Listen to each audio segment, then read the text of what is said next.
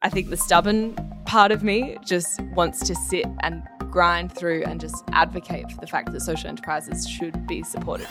You've got this huge cause and push and drive and, yeah, energy force that's keeping you working hard, but working hard with a lot of love and a lot of passion. I think there are so many different types of entrepreneurs, and a lot I don't really find that fits my identity. But then when I am pulling out ridiculous ideas and, you know, getting a little creative with, um, you know, how we can use the business market for, for good and how that looks. I just think, okay, this is a bit innovative.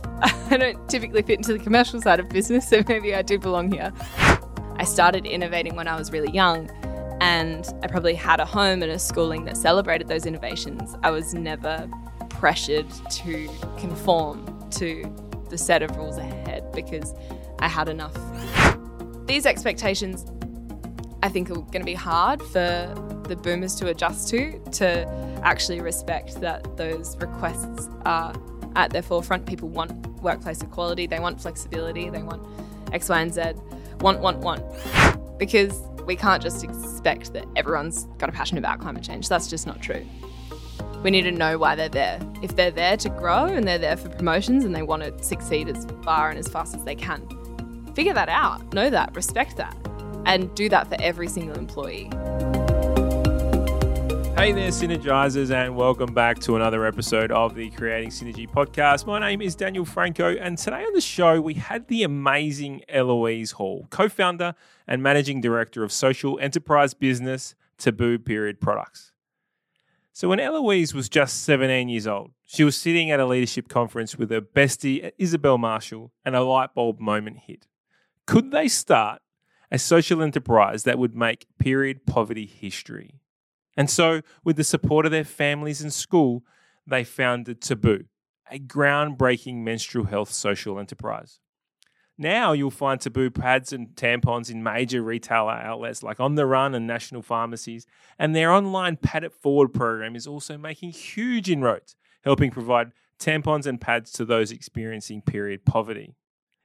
In this conversation, we also talked about business as a force for good how to bridge the inequality gap, how we can make lasting change and reduce the stigma of menstruation, how employers can attract and retain millennials and the generations that follow, and so, so much more.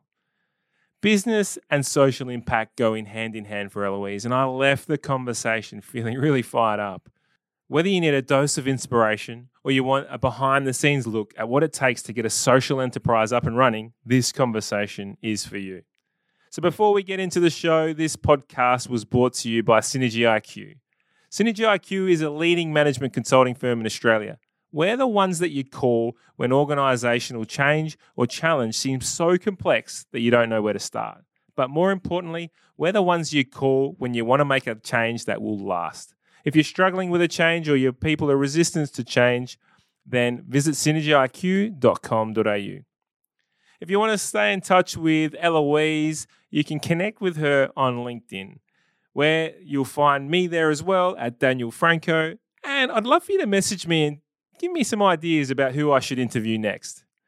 If you like this episode, then you'll love the rest of our episodes with high profile leaders, thinkers, entrepreneurs, and athletes. Find us on Spotify and Apple and wherever you listen to your podcasts. Remember, we would love for you to like and subscribe. That'll help us out in more ways than one. So, now without further ado, here is my conversation with Eloise Hall. And just a note before you listen, we talk about some confronting and challenging issues that may be uncomfortable for people to hear. And the reason why they might be uncomfortable is because they are important to hear. We need to hear this message. So, listen on and enjoy.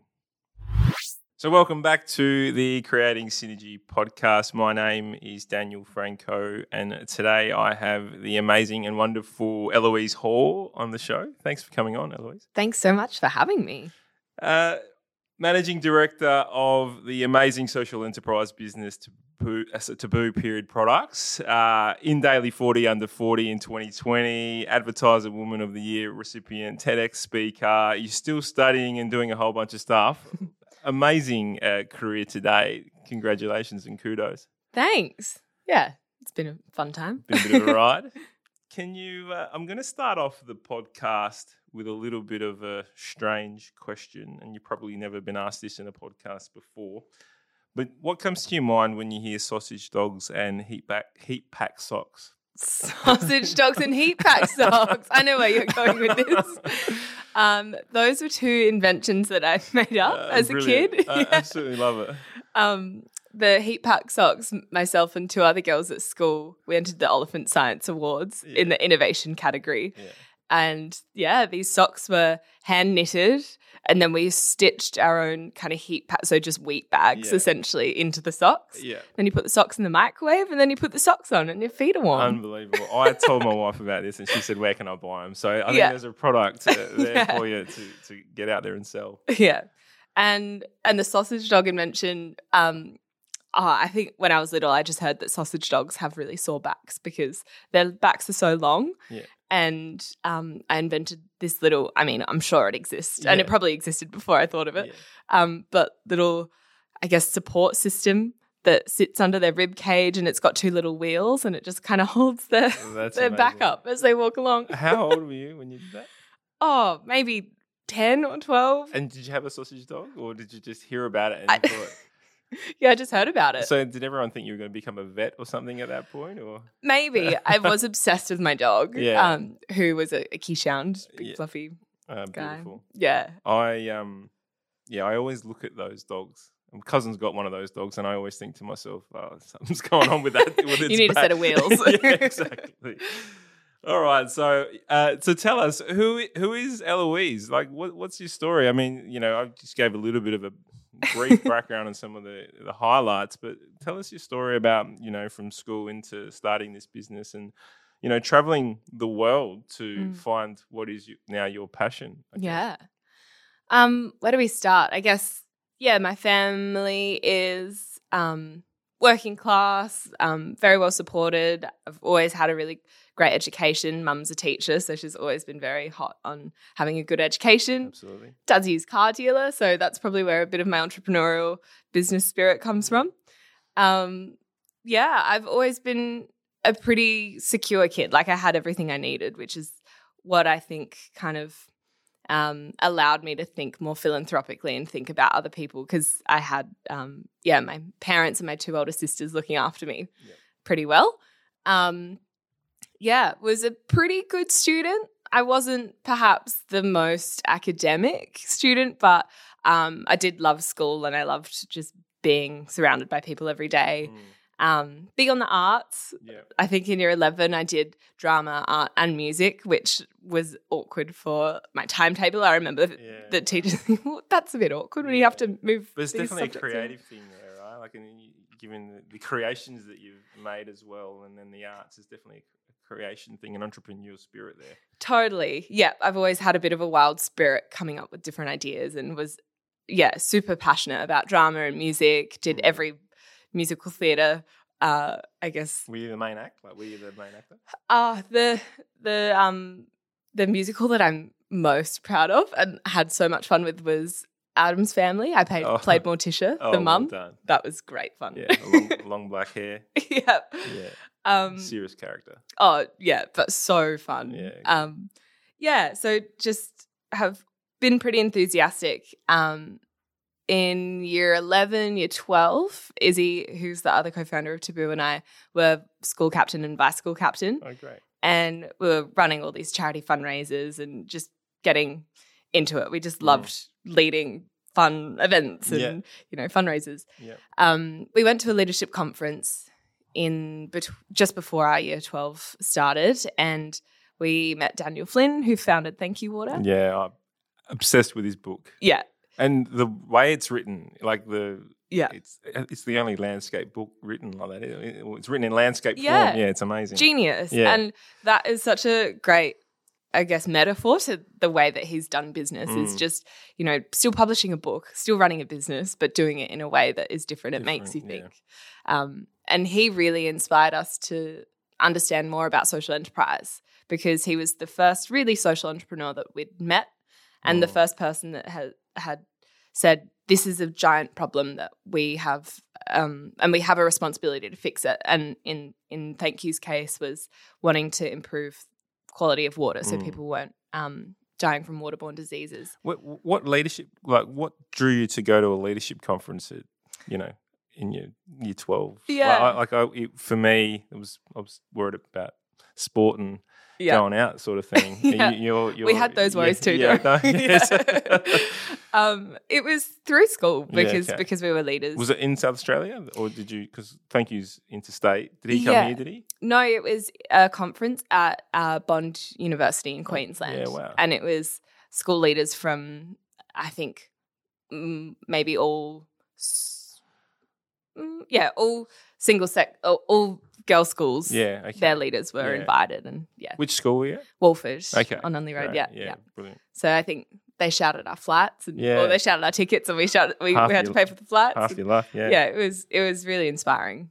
A lot of Yeah, Daniel's story is amazing. I recommend the book a lot to, to a lot of people. It's Yeah. just a, if, if if you, especially like with the work that we do, purpose is you know the big part of that, and you know we we we help businesses through change. So finding the purpose of that change is really fundamental. No doubt the work that you do, which is all built around change and purpose. Yeah. And, and Daniel Flynn was the first person to explain to us that you can have, you can create a business out of the pursuit of wanting to create change. Hmm. And he was, yeah, obviously, thank you, sell bottled water. At that stage, it was just bottled water. Yeah, And then all of the profits that the company generates goes into eradicating, yeah, you know, waterborne diseases and you know, providing people with safe and clean water.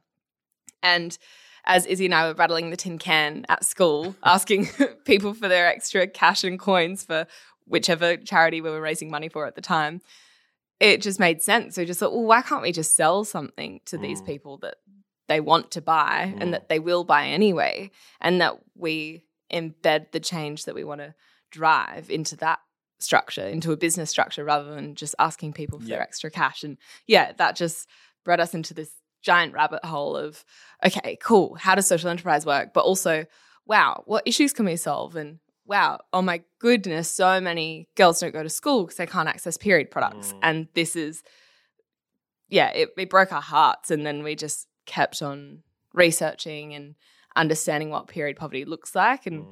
we already had a solution to the issue that we had, I guess, been brokenhearted about. So that's the the Yeah. why and I guess the how we became passionate about the business that we run now. Yeah. Looking back, did you like in you're in year twelve and you're thinking about your career? Did you ever think you'd find yourself running your own business with such an impact and such a purpose? It's such a good question because I can't pinpoint where my head was in year Hmm. 12. Um, I think can anyone? Yeah, it's true. um, I think, yeah, I was always quite um, focused on going with the flow and moving through the movements and Yeah. opportunities as they came. So I never really had this one pinpoint dream. And I knew I wanted to be advocating for human rights in some capacity. Yeah. And I knew there was a better way to do that other than charities. Mm. So, in that sense, I didn't know exactly which direction I was going. Um, I was probably thinking about acting school, and you know, um, what what drew you to believing that you wanted to have an impact on and advocating for human rights? Like, where did that sort of love and desire come from? yeah, I I think it does. Not to sound too cliche, but it comes back to my own sense of privilege that I had. Like I Mm. was so aware of how secure I was in comparison to the most of the world. Mm. and I, I can't remember exactly the terminology, but I think if you've got a roof, you've got a job, and you haven't gone hungry this week, you're in the top 1% of the world's wealthiest people. Yeah, wow. So having that understanding just was quite heavy. And I knew that I had a responsibility to do something with what I was given. And there's, I think it's a biblical um, verse actually to, to those who have been given much, much is expected. Mm. And that's the mentality that I've really just been excited by. It's not a burden. It's not like, oh gosh, I've been given so much. I have to do something. Yeah. It's just an opportunity. Like, Well, I'm, a, I'm in a position of strength. so Yeah. I should do something. exactly. Mm. I remember in year 10, maybe, I was really upset about how privileged I was. it sounds ridiculous, Yeah. but I just thought this is so unfair. Like just because I was born into this family, just because you know I I had the set of circumstances that I did, um, I'm just as human as everyone else. But there are so many girls that can't access period products. They can't Yeah. go to school. They're getting married at my age because that's the only sense of security they have. Mm. And it just aggravated me to the point where I was so ready to quit school and do what? I don't know. Yeah. And that's probably the time frame where I started percolating the opportunity rather than the frustration. Like I can pull that anger into purpose and do something. Mm. Um, yeah. It's a pretty amazing thought process. You, you are right, though. I mean, even just um, like from a even f- for me as a perspective, being a white male, Yeah. Just automatically, you know, the, the privilege is is automatic. Yeah. you know, and um, but but it's only it's only a recent thing actually that um, I've thought about. When I say recent, sort of the past ten years or so, Yeah, where I've actually thought, shit, I am in a position here where I can create and c- can have an impact. Yeah. So yeah, let's let's use it for good. But I wasn't thinking that way in year ten. So I mean, kudos to you and where your uh, where your brain's at. But let's talk about um, about taboo and the and and a the name. Where did the name come from? Yeah. Because I know a little bit about your story, but can you tell us how you how you came up with the brand and how you then decided to grow it? And I know there was some overseas trips to Kenya and and, and the like. So can you can we go into that a little bit? Totally. Yeah. Yeah. I think Izzy actually came up with the name. We were um, in year 12 when we were kind of pulling apart the opportunity. If this was going to work, what would it look like? What would we sell? Okay, cool, pads and tampons. Really setting those foundational Mm. um, structures of business. And obviously, we didn't have a name. And we, we had maybe five or six names throughout the year that we were playing with. And Izzy was reading a book for, I think, an English subject. And she just read the word taboo. Obviously, it's a really common word and Yeah. it's used in a lot of normal sentences Yeah, in yeah. language. Correct. And she just thought that that could really work because it's quite tongue in cheek Yeah. obviously the topic of menstruation and period poverty is very taboo. It makes people uncomfortable. Yeah. And we know that the shame and the stigma attached to menstruation is one of the reasons period poverty exists. Mm. Because it's not discussed, people feel ashamed because everyone's too uncomfortable to talk about it. Then the accessibility of products is decreased. Mm. The opportunity you have to say, hey, these are too expensive, isn't really there because Yeah. it's a, a taboo topic. Yeah. So we thought, It works really well. yeah, tongue in cheek. Let's call it out. Let's make people question why it's taboo for the very moment they say our brand's name. Yeah. Um, yeah, it, it's quite fun. It's I worked really it. well. And so and so the the I guess the one story I'd really love for you to share is the story of of when you went to Kenya Mm. and um and you, you know you went to a couple of the schools there. I guess. Yeah. Can you share that story with us as well? Totally. Um, both Izzy and I, when we were younger, before we went to Kenya and India, we both have been very passionate travelers. Like I saved up my pennies working in a fruit and veg shop Yeah. since I was 12, so Yeah. I can travel. Yeah. Um, and so we've both been really inspired by just experiencing different cultures and and traveling as much as we can. It would have been two years into the creation of Taboo but we really thought we need to know practically and we need to experience or at least witness what period poverty looks like Mm. in contexts other than Australia. Period poverty is pretty prevalent here. Anyone that is um, struggling with other, you know, domestic violence or homelessness definitely can Yeah. um, experience period poverty. Um, but we really wanted to know okay, if this is a global issue and if we're working um, to this this cause in a global context, we need to know what we're talking about. We can't just pluck stories out from here and there. Um, we shadowed two organizations, one in Kenya and one in India. And these organizations were designed to provide menstrual support for people who were at risk of period poverty. And it was so phenomenal to witness how it was delivered, what the cultural norms and I guess rules and regulations were about how menstruation's discussed in these places. Um, and one of the big lessons I learned was that menstruation is such a unique experience and it's so culturally um, it should be culturally protected. Like everyone talks about menstruation in a different way. And it's not our place to say which who's right, who's wrong. Mm. This is how you should do it. But it was more of a reminder that wow, improving menstrual education needs to be very much at the forefront, and improving accessibility of product needs to be forefront. But um, we need to make sure that every culture can do that in their own way and completely preserve that cultural practice and delivery if there's improved access to healthcare Mm. at a point blank. Um, yeah, there were some incredibly strong girls that we met that were 13, 14 asking us, How do I keep myself safe if I'm walking from school to home? I live four kilometers away and it gets dark by the time I get home, but my period pain's so bad I have to stop and sit and I don't feel safe. What do I do? And then we're they're just thinking, I have no idea how Mm. to support you. Yeah. I, I don't know. Yeah. How do you answer that question? Exactly. When when when you we live in a country like Australia where yeah. it is assumed that you should be safe when you walk home. Yeah. Or pop some Panadol and put your heat pack in the microwave. correct, Those yeah. things aren't accessible. Um, so yeah, it was a it was a really powerful, powerful trip. And it just really expanded my understanding on how I guess development in general should be approached because Mm. there are so many beautiful intricacies that we can respect and still deliver really important work.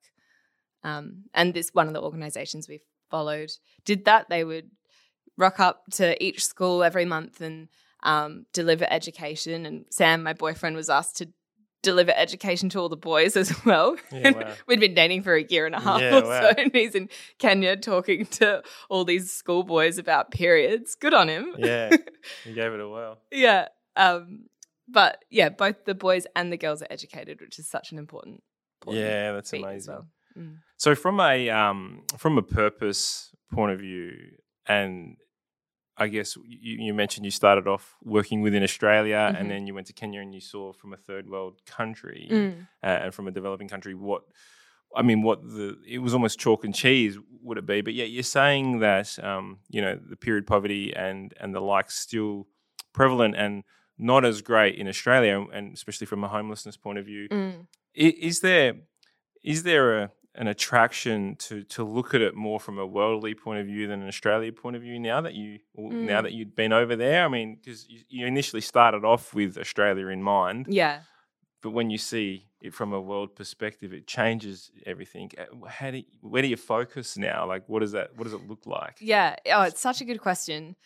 I think it's just important to remember that each place, and that can be, you know, cities, towns, or countries, they have different um, considerations to keep in mind. So, the work that we do now through our Pad It Forward program, where you buy pro- our product on behalf of someone else, Oh, great. that's um, perfectly designed for Australia Mhm. because we know that our product's appropriate for Australian Yeah. consumers, Yeah. um, regardless if they're buying it or they're being given it. If we are working in Kenya, though, we would never want to give our product to a group of people in Kenya. And that's a bit of an economics, um, I guess, reason. We don't want to be dumping Australian product into a new economy Mm. where we could be using the money that we have for that service to supply or to to buy product from a local supplier or a local manufacturer of that product that that product can then be distributed to that, those people Yep. because that is sustainable economics and that that if they're getting more business then they can employ more people and Yep. the whole community can be pulled out of more of an impoverished Yeah, scenario wow. um, so each agenda of work should be approached with a unique set of. There's no one Yeah. blueprint for supporting people with period poverty, Yeah. um, and that's even reflected in our work in Australia because uh, there are some Indigenous community groups we support that don't want to have um, perhaps explicit images of, of women and how how Mm. boobs are developed and you know those things can be protected and it Yeah. should be delivered by the right people Yeah. that's not our space Yeah. super happy to provide product and then Yeah.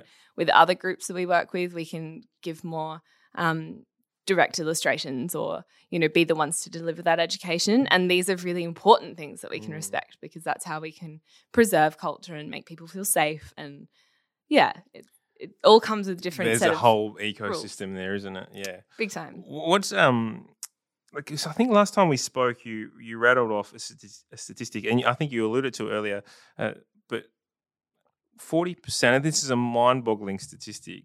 Forty percent of of girls drop out of school the day or the when they get their period. Is that is that true? Is that correct? Is that a fair, fair assumption? Is that not? Is that in Australia? Or is that a worldwide statistic? Or That statistic, I think it was 30% of girls, Okay. um, was in developing countries. developing countries? Yeah, and- wow. kind of back to your question about an international perspective, one of the big differences with, for example, Kenya and Australia, they don't, in Kenya, they wouldn't have so much of an expectation that girls will finish school, whereas in Australia, we do. So, definitely, if you're a young person experiencing period poverty, you'll still be expected to finish school. So, you'll muffle your way through whether you use socks or toilet paper or just not go to school that week of your period, you'll still probably stay in school.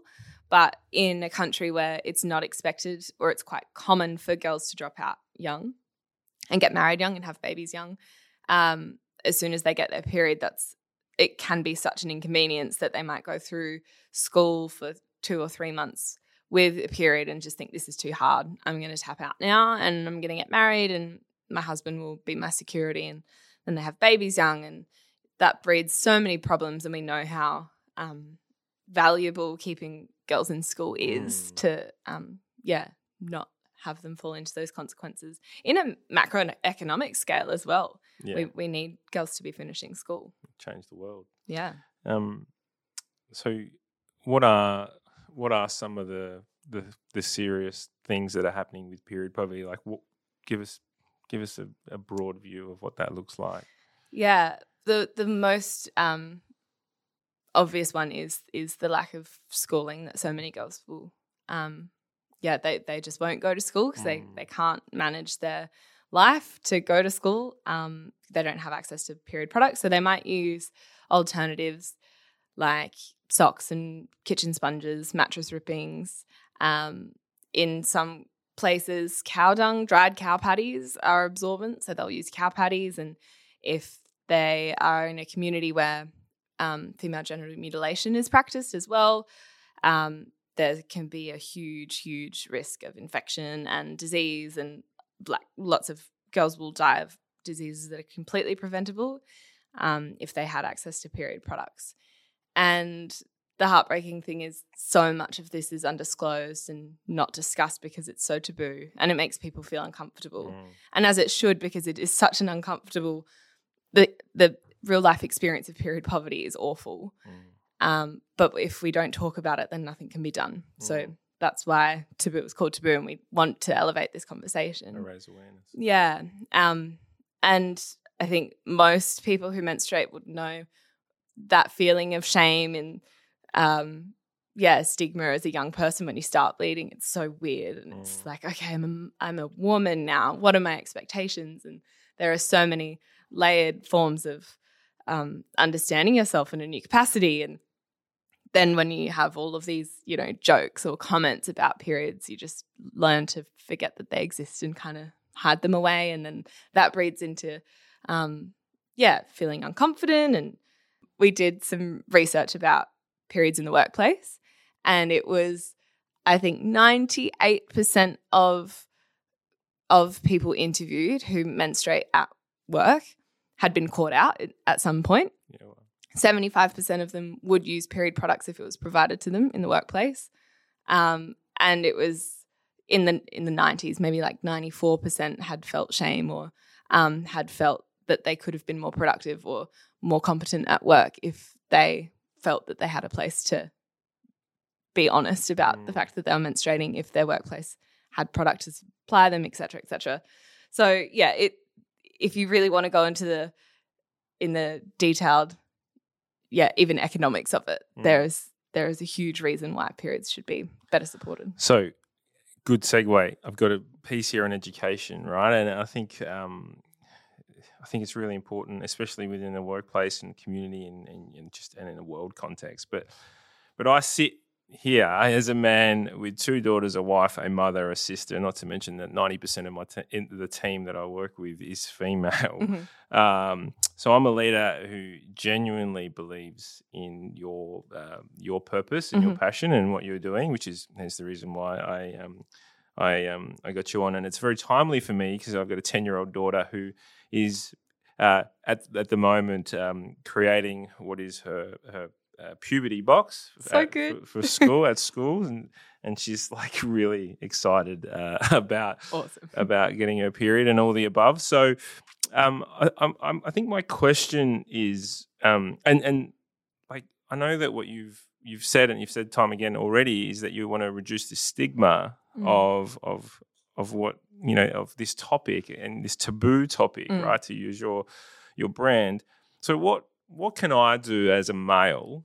Um, and because I'm genuine, it's a genuine curiosity Yeah. question. I because I'm learning this as I go along as well, right? And especially now with with two young daughters going through this, what can I do as a Mm. father, as a male, as a leader, as just to support? And, Yeah. uh, yeah. Like what what how, how can I help? And if anything, right? Because Yeah. it is in it's for me, it's always been um, a personal thing, and, and so I I generally don't broach topics that are personal, Yeah. so I just stay away. yeah. But in all, but in all aspects, so Mm. it's just I'm interested to understand how that bra- barrier can get broken. Yeah.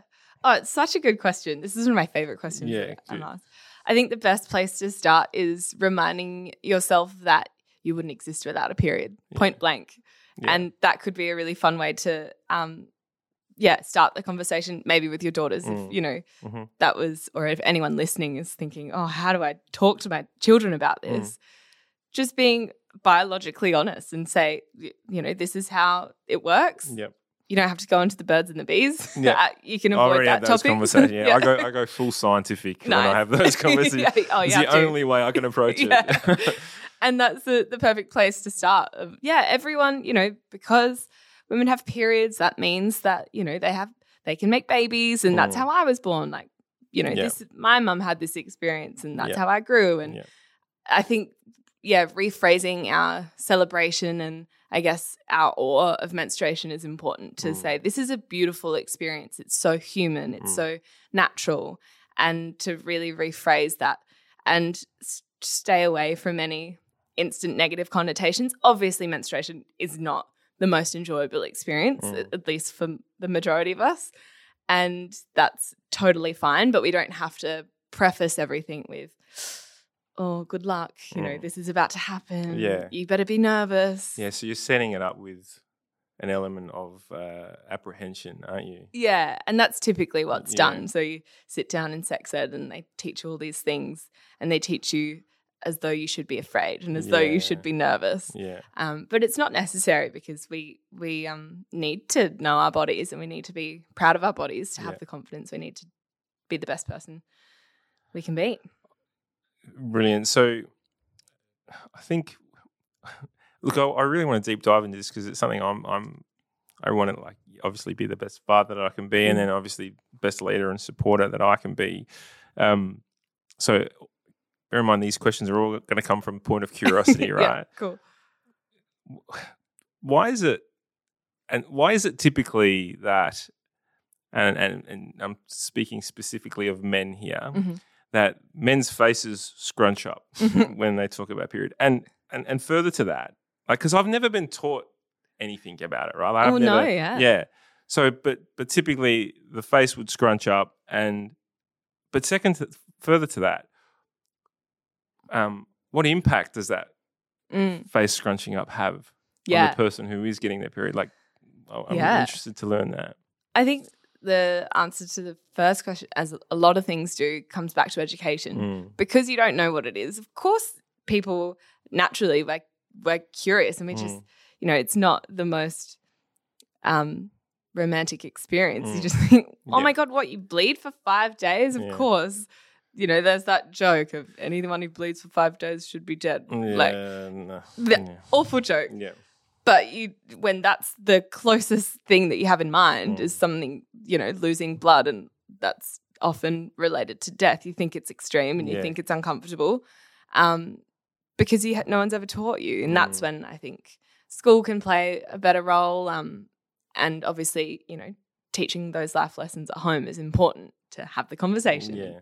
Educate your boys as well as your girls. Yeah. And I think that's critical. The, the Mm. education for boys is huge because, like I said, I grew up and was never taught about it. Yeah. And the beautiful experience we've had, especially early on in Taboo, when we were, you know, we were leaving school, and a lot of our guy friends are going off to uni. Oh, cool! What are you studying next year? Mm. Both Izzy and I are like, oh no, we're going to start a brand of pads and tampons, and they get awkward and uncomfortable and Mm. kind of change the topic. but then as we started producing more educational material and talking about what period poverty is, you just slowly watch these boys, these young boys who, you know, were wanting to fit in and, you know, Mm. start their adult life with a lot of maturity. They start thinking and learning about period poverty, and all of a sudden, they're the biggest advocates we have. Yeah. And they're the ones elevating the work we're doing and telling everyone what why it's important. And that was a really cool thing to watch. Mm. And that all came from education. Yeah. I think What that- is it? Because there's this element of of wanting to create a space where people aren't going through that pain, right? And you know, they're not crunched over on the side of the road Exactly. in pain. Like no human should have to go through that. Everyone should have support. Exactly. Yeah. And that's the common thread. The golden thread is that we all want people to not suffer. I Mm. think when you bo- when it boils down, um, the impact that I guess the uncomfort that you see on other people's face, I think it's just general human psychology. When you see someone else uncomfortable, you think, "Oh, should I be uncomfortable? Maybe I Mm. should be uncomfortable. Maybe I should keep this to myself." Mm. and that's definitely what helps i guess breed that stigma and that shame is that transfer of emotion you just think mm, okay let's revise this this um yeah gusto or confidence i have about this topic Yeah. because it's making people uncomfortable it's not in our human nature to pursue those conversations again Yeah. Mm. It's interesting. So I asked my wife uh, before coming on and just like asking her questions. What would you ask? I asked actually asked Carmen Garcia about some uh, questions as well Yeah. from a social enterprise. We'll get into that. But Mhm. I asked, I every time I have a podcast guest, I always speak to people close to me and ask them, you know, what are some things? And and and my one of the biggest fears that females have is the having like the spot or the Mhm. the blood on their clothes or Yeah. whatever. Um, it, it, is this fear is this fear a result of society's view and that scrunching up of the face? Like, Yeah. help, help me understand that. I think perhaps, and I don't, I want to speak generally, and I'm not sure that this is everyone's understanding, but it often comes down to safety, I Mm. think, because if you are bleeding, if you if you've bled onto your clothes and you're walking down the street, you know that people are watching, and that's never comfortable. Mm. And unfortunately, there are just so many stories of um, sexual assault as well when people are bleeding. And I don't know if we want to get into this, but um, because you typically can't get pregnant while you're bleeding, um, it's very common in developing nations as well. Okay. Um, if if rape is quite prevalent in a community, and a young girl is, if if the perpetrators can see that someone's bleeding, they'll know that they're a vic- they're a opportune victim because they won't get pregnant. Mm. Um, that's really deep and Yeah. perhaps not that No, but very relevant. appro- yeah. Um, and I'm not sure how prevalent that is in Australia in a fear, but Yeah. it's certainly a, a sense of, um, yeah, I think you can just feel a little unsafe because it's you've got this big red stain, Yeah. like waving a flag. Um, and I think, yeah, just if anything, feeling a little unsafe for tho- those comments and that embarrassment and yeah, the shame, I guess, can be painful too. So, so as a leader of a business or, or, or an organization, is there anything that a leader can do in this space as well? Yeah, I think the best thing to do, especially now that we are starting to see more equality in gender in the workplace, Mhm. is to provide period products for your staff. Um, if you're providing toilet paper for everyone, it's not too too different Yeah. because it's a necessity. It's an essential product that people use every day, and it's proven to improve productivity. Your staff know that they're full supported. It's an open conversation. If your staff have if someone has endometriosis, for example, and you've provided period products for them, it's a great first step for them to know that you okay, cool, my boss will be open to me telling him that I've got surgery coming up or, you know, this is why I need to work from home because I can't move, etc. Rather than um not if you don't provide period products, um, it's important to have the conversation and the door open Yeah. to know that it's a welcome chat. Yeah. Um, because a lot of females as well, I think, will still feel uncomfortable. So you almost need an invitation To from your boss yeah. to have that. It's so strange because everyone, and I, when I say strange, sorry, that's the wrong word. It's it's it's um, there's so there's such a vast difference in the way uh, every person who gets their period, like the way what, their- what their pains might be, Yeah. or their their uh, emotional state might be. Everyone's sort of Yeah. There's no common thread, so um, it. it I, I'm, and I'm speaking purely from someone who's never done gone yeah, through yeah. it, right? Like it, it it's I, I don't I don't know, and nor is it front of mind for me. Mm. Like, um, so that's the I think the most difficult thing is if you need support, hap- I'm ha- happy to help, but yeah, yeah. but I don't I don't know much else. So yeah, so you just is it about talking about it? Is it about like what do you do in, in your office? Yeah. I think it's just, uh, yes, talking about it, but also just talking about it enough that everyone feels that they can bring it up themselves. They can Yeah, bring up okay. their own experience and their own needs and, um, yeah, strengths as well. Yeah. We've chatted a lot about how the nine to five working schedule is designed on a male hormone cycle. Mm. So men have a 24 hour hormone cycle. Mhm. They, they'll peak in the morning and then it'll fade during the day. So we do our work in a nine to five period Yeah. so that we can chill out at nighttime. Yeah. And women have a 28 day hormone cycle typically.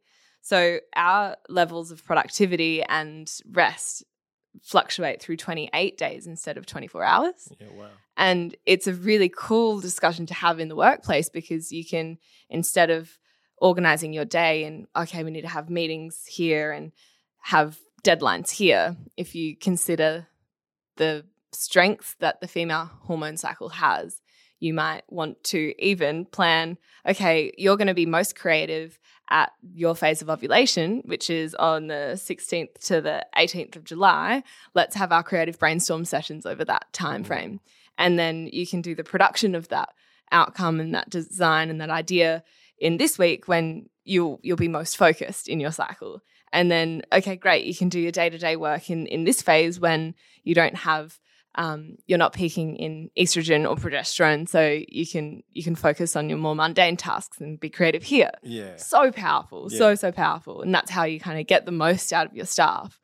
But you can't have that conversation unless people feel welcome to understand their cycle Yeah. and actually apply it to their work. I am, yeah, definitely. It's definitely empowering. I think. How do, how do you deal with the fact if there's, you know, hundreds of people or whatever? Yeah. yeah.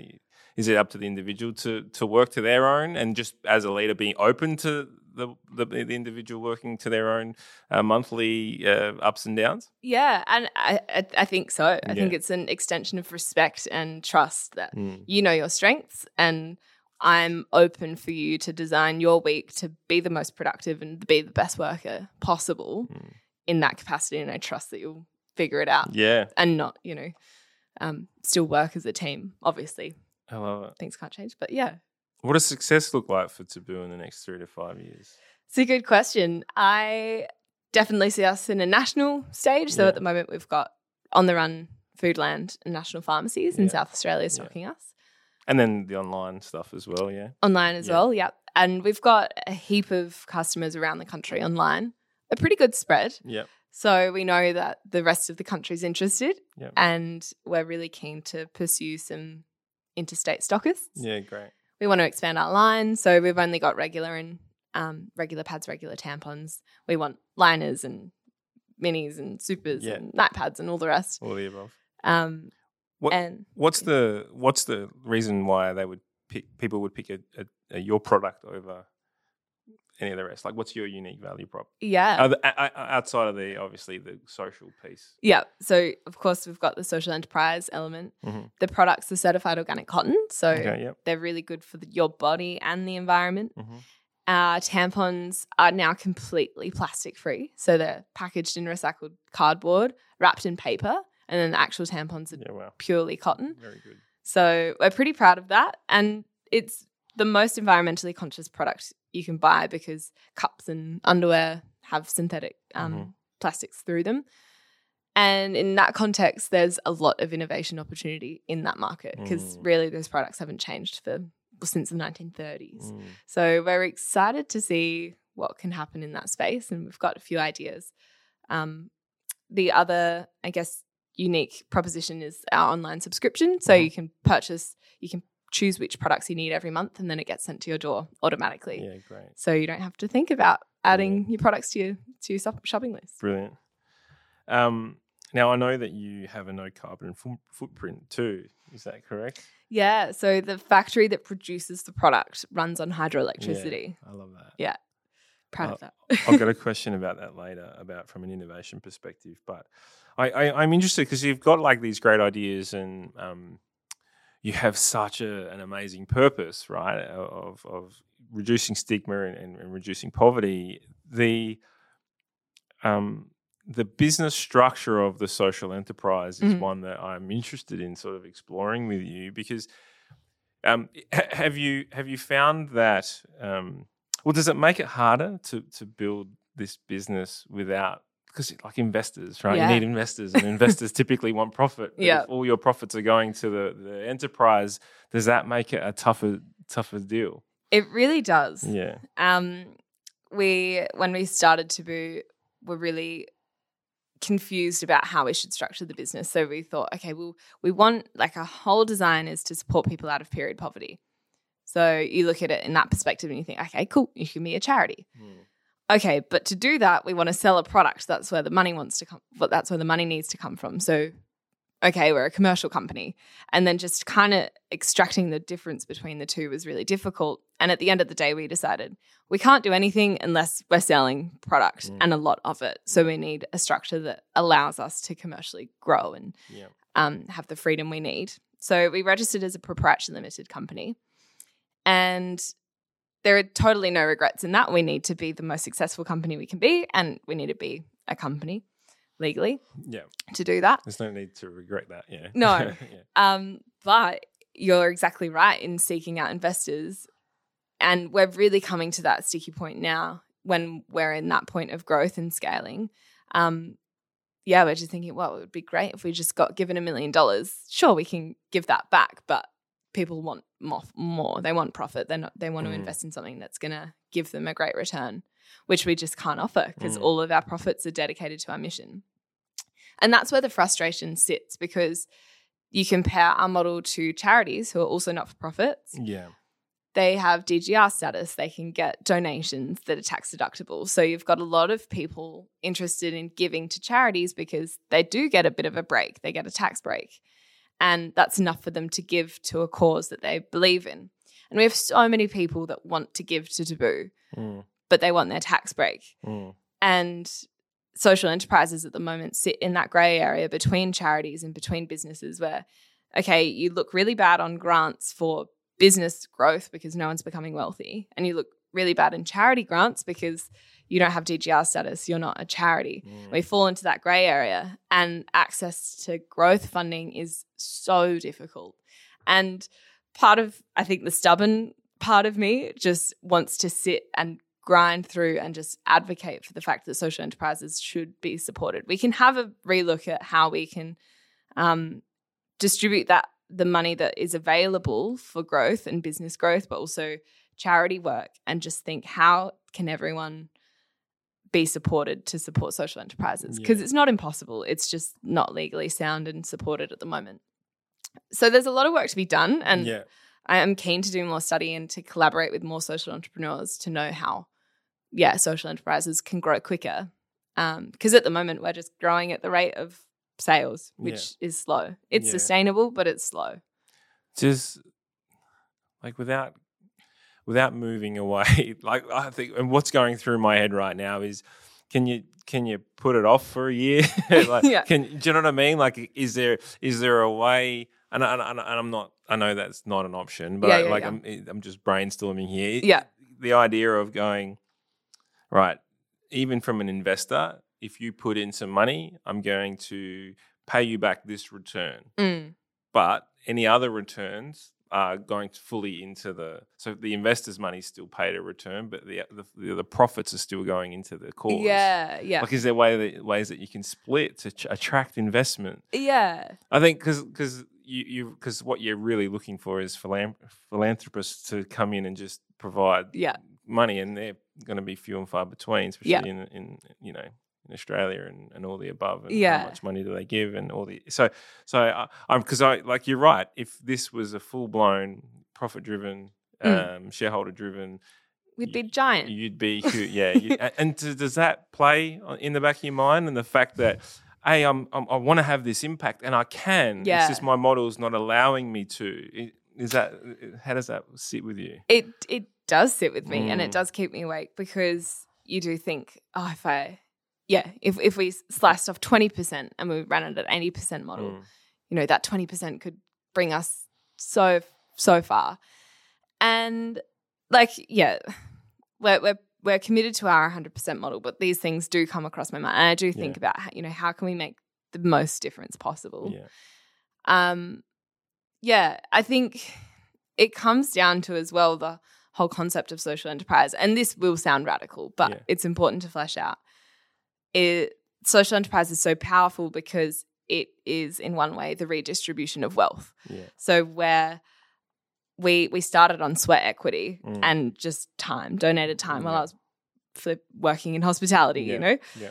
Um that sweat equity was enough to make us sustainable. So we had a big crowdfunding campaign. We raised $56,000 and we've been sustainable from that point on. Yeah. That's the money we needed to start and we can grow slowly.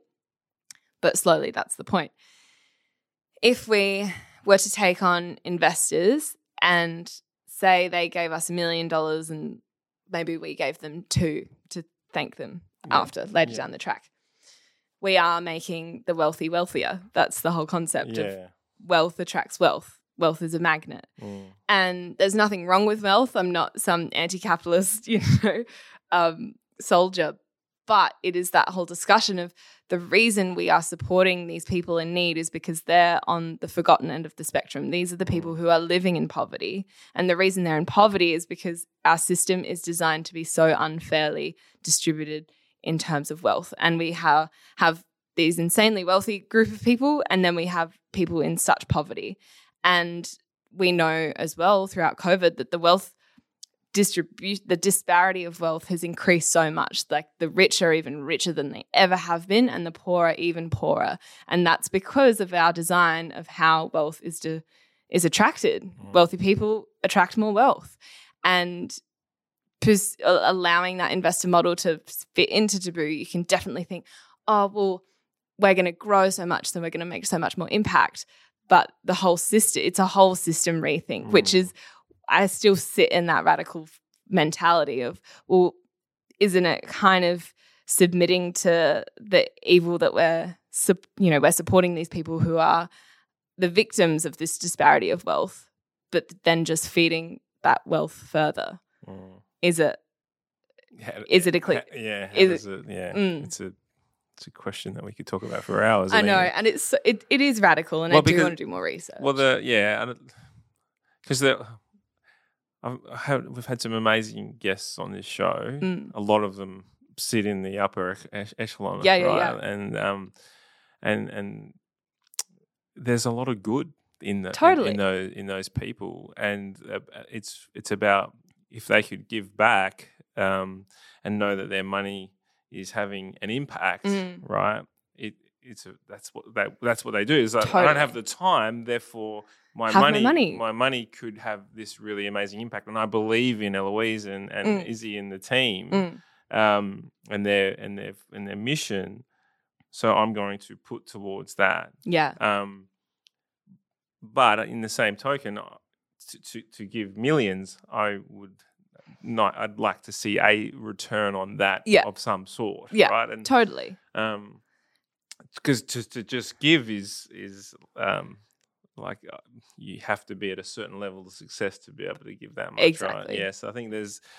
There's a whole different, there's a whole realm in there, but yeah, Yeah. definitely an amazing topic to continue on, and Yeah. I, I'm interested. I'm going to watch your story and how you grow it. Yeah, and and it and it's so true. There are Mm. so many really really wealthy people who are just some of the best and most generous and kind people I've ever met.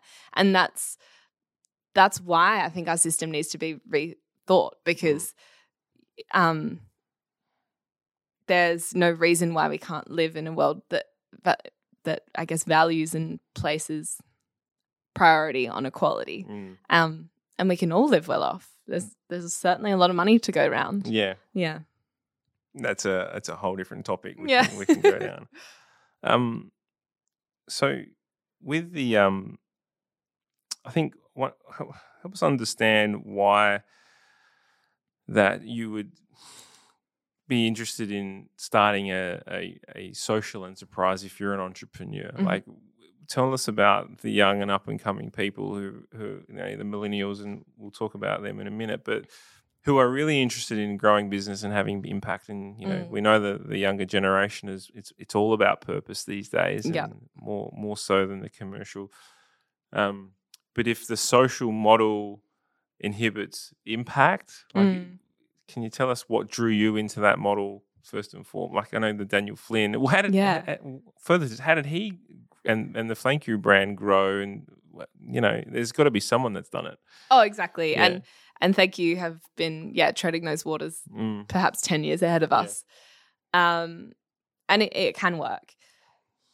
I think it, it just makes sense. And we, we get a lot of people asking us for advice or insight into our success in marketing or our, our success in the community that we've developed. mm, And I don't have a lot more than just, I think people are really passionate about the cause. Mm. People care about, um, people pay attention to businesses that are paying attention yeah. to the things that people care about.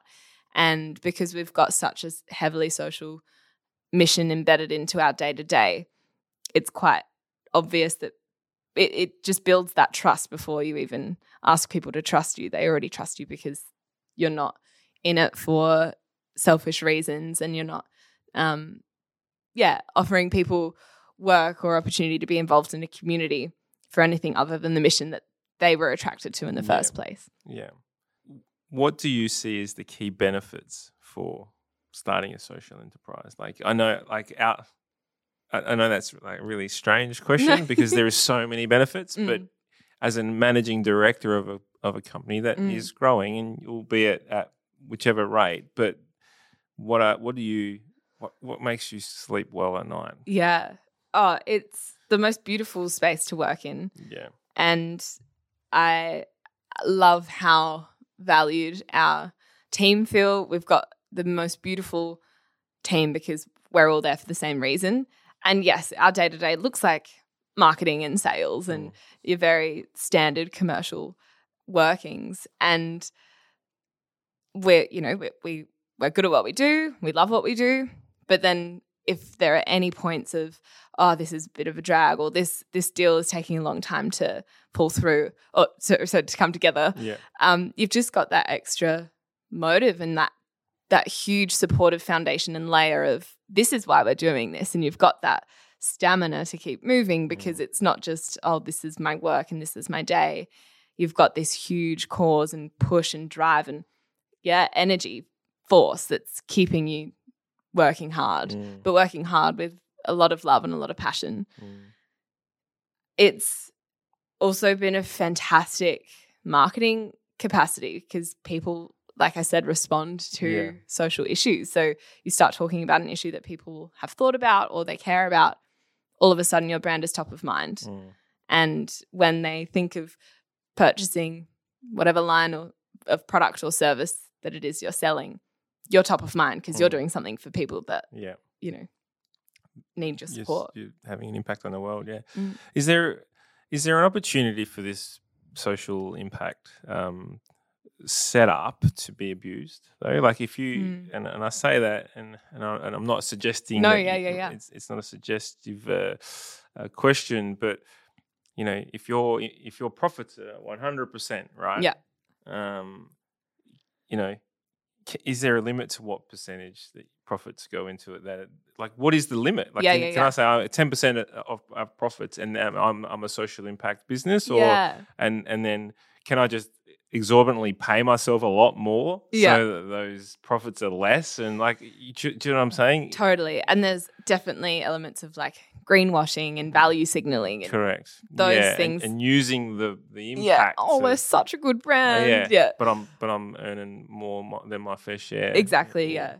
It's a great thing to think about and be conscious of because there are so many brands that Yeah. will communicate how good they are, and there's not a lot going on behind Yeah. the scenes. yeah Um, and one of the other reasons why I really want governments to take social enterprise more seriously is so that there's better structures for social enterprises Mm. to be um, accredited. There are a couple of really great accreditations floating around. So there's social traders, and then there's B Corp. Mhm. Um, we just registered, we're just certified as a social traders last week, which is great. Great. Something that we put on the back burner for so long. Yeah. We finally got around to yeah. it. Um, and their design is that you have to be giving um, the majority of the company's profits or outworkings to your cause. So you can have investors and you can have shareholders, but more than 50% has to be dedicated to your mission. yeah okay Yeah. yeah great Yeah. So, is there um, who's holding you accountable to that? Then is that what that that group does? Then is that holds you accountable to that? Yeah. So to be a registered social traders certified company, you have to have an element of your business constitution that highlights that commitment. Okay. Yeah. So, for those who know nothing or not who know minimal about this world, Yeah. should we be looking to purchase product from social enterprise companies who are registered under those things? Is That Absolutely. the, yeah. Okay. Yeah, and um, it's called social procurement, and Yep. Victoria, I think, has a quite a hefty social procurement strategy in their state government. But there's no reason why businesses can't have social procurement policies as well. So you could have an overarching statement of okay, fifty percent of our procurement has to come from social traders registered companies or B Corp companies. Yeah. And that means that your business's spending is done in a socially conscious way. And that's the beauty of, of circular economics in that we need to buy stuff, businesses need to buy Yeah. stuff, and they can buy their consumable goods, their services from services that are doing it for good, they're, Yeah. they're profit for purpose. And it's so easy. You can register as a social trader pr- uh, uh, buyer. You can governments, Yeah, councils can be a buyer, and they can look through the social traders um, company list and just pick. Great, I want them for my um, for my staff. I want this company for my water supply. I want this company for my plants. Yeah. Everything Yeah. can can be social. That's brilliant. Mm. Um, what going back into the the wages thing? What what is? And I'm not asking what you're on, but what's a reasonable Yeah. wage to pay yourself, right? Because you are, and everything I've ever understood from you is it's so driven to your purpose Yeah. Um, the more you pay yourself, the less you can give, right? So, how do you find that happy medium for and for those who are interested in, in this world? How does Yeah. that? How do you juggle that? Yeah. in your, in your own thoughts. It's such a good question, and um, the beauty of charities as well is that's all published. Yeah. Um, that's why, as well, social enterprises should be considered so Mm. we can talk about these things more honestly. Um, we're still early, so I'm not on a lot. Mm. I, I, I scrape through, but I'm Yeah, fine. yeah. Um, eventually, as we grow, we will really run with advice, um, like published advice, so we can pick the business. We're in retail, great. Okay, what's your standard retail wage? And there's nothing stopping us from, uh, yeah, functioning and you know we we want to attract good staff as well. Yeah, so correct. as we grow, we Yeah. we want to have the capacity to to have the best staff and Yeah. and celebrate their work and You need to surround yourself with great people. yeah, and, and grow confidently Yeah. with courage. Um, but we've we've had advice from some great people at PwC who gave us a big report and said, okay, these are the standard wages when you're making, um, you know, less than a quarter of a mil a year. This is what your wages should look like. Yeah. As you grow, these are what they should grow to. Okay, so yeah, you, you're using data and analytics to come up with that, which is good. yeah. No, it's it's it's reinforces that um, direction. Of, yeah. Yeah. Okay, this is expected. And it's not just at the beck and call of the Yeah. director, right? No. Yeah, yeah. exactly. No, that's good. Um, how do you how do you wear the um the entrepreneur title? Mm. Do you do you enjoy it? Do you do you like it? Do you like? Do you like the entrepreneurial world? Do you like the business world and the startup world? Yeah. I think I'm still learning what that looks like, Mm. to be perfectly honest. Um, yeah, I I think there are so many different types of entrepreneurs, and a lot I Mm. don't really find that fits my identity. But then when I am pulling out ridiculous ideas and you know getting a little creative with, um, you know how we can use the business market for for good and how that looks, I just think, okay, this is a bit innovative. Mm. I don't typically fit into the commercial side of business, so maybe I do belong here. Um, yeah, I'm honestly, in a more personal level, I'm probably still understanding myself. Mm. So, not sure that Yeah. any label fits on just right yet. No, we're all grappling with the same thing, I think, and just trying to figure out what's going on in our own heads. Mm. I think it's an area for me that's uh, I am uh, really interested in, uh, given just my two daughters and everything that I am doing is in like is to empower them to believe um, Mm. in themselves about starting their own business, right, and about growing. Because I I just feel like there's a, such an opportunity to create. In fact, before we this podcast this morning, I said to my daughters, "I want you to meet Eloise one day, just because it's, I'd love to meet yeah, him. they love Michelle, my business partner, and yeah, to be the more business leaders and uh, and and, and creators and entrepreneurs that, that, that they can see themselves in, uh, Yeah. like females that they can see themselves in, Yeah. um, is something that is of of great passion of mine. So, is there, you know, you're doing all this amazing work in in this social cause and the you know the period products and all the above and, Mm. and the stigma and are you also trying to create awareness for young females coming through uh, who are looking to to get into business as well Yeah. Oh, totally. And one of the more difficult labels I think I've tried to squish onto my head is being a business person. Yeah. Like, ov- obviously, I run a business. I yeah know what I'm doing. I do it every day. yeah But um, I haven't quite grappled with the fact that I might be um, someone that young people look up to Yeah. for business. yeah But it's really important because I'm not sure that I had one kind of, um, yeah, someone to look up Mm. to specifically that I just thought, wow, they're kicking goals and they're doing what they want to do and they're, you know, cr- like they're carving new paths and yeah um, changing the world yeah. And I had a lot of men that I, I aspired to, you know, I really respected their work. Um, and that's quite a drive for me now. And I think about that context. I just Mm. think, wow, I do want to to do this well so that there are so many young people that can just think, well, I can do it too. yeah Especially when I do school presentations and I just hear so much brilliance come out of these young people's mouths and they have the best questions and yeah such good ideas. I just think, oh my gosh, I want you to take the reins and yeah you know run with that. So Well, they're, I mean, important. human beings are generally born with curiosity, right? Like So that's why we stick our finger in the in the power point, you know, because it's it, and and the, it's beaten out of us, right? Mm. You know, not not by verbal, not by um physical abuse, but by verbal, like no, don't stop, put that down, Yeah. sit down, shut up. You know, That's or- weird. Yeah, Do don't- this, Don't do yeah. that. Yeah. Um, and I think uh, if we can figure out a way to nurture that curiosity, uh, yeah, I think it's really important. So, so, but the Totally. one thing that's I, I know that's um, is prevalent in just having two young young daughters is that they won't look at someone like Elon Musk like I look at Elon Mm. Musk or Steve Jobs Mm. or you know this sort of um, you know world leaders, but they will definitely look at someone like you and go, well, if Eloise is doing it, like why can't I? Yeah. sort of thing. And I think that's the most powerful thing that I've recognized Mm. um, just in all of our conversations, you know, I've, we've had Shaun Burgoyne on on the show. Mm.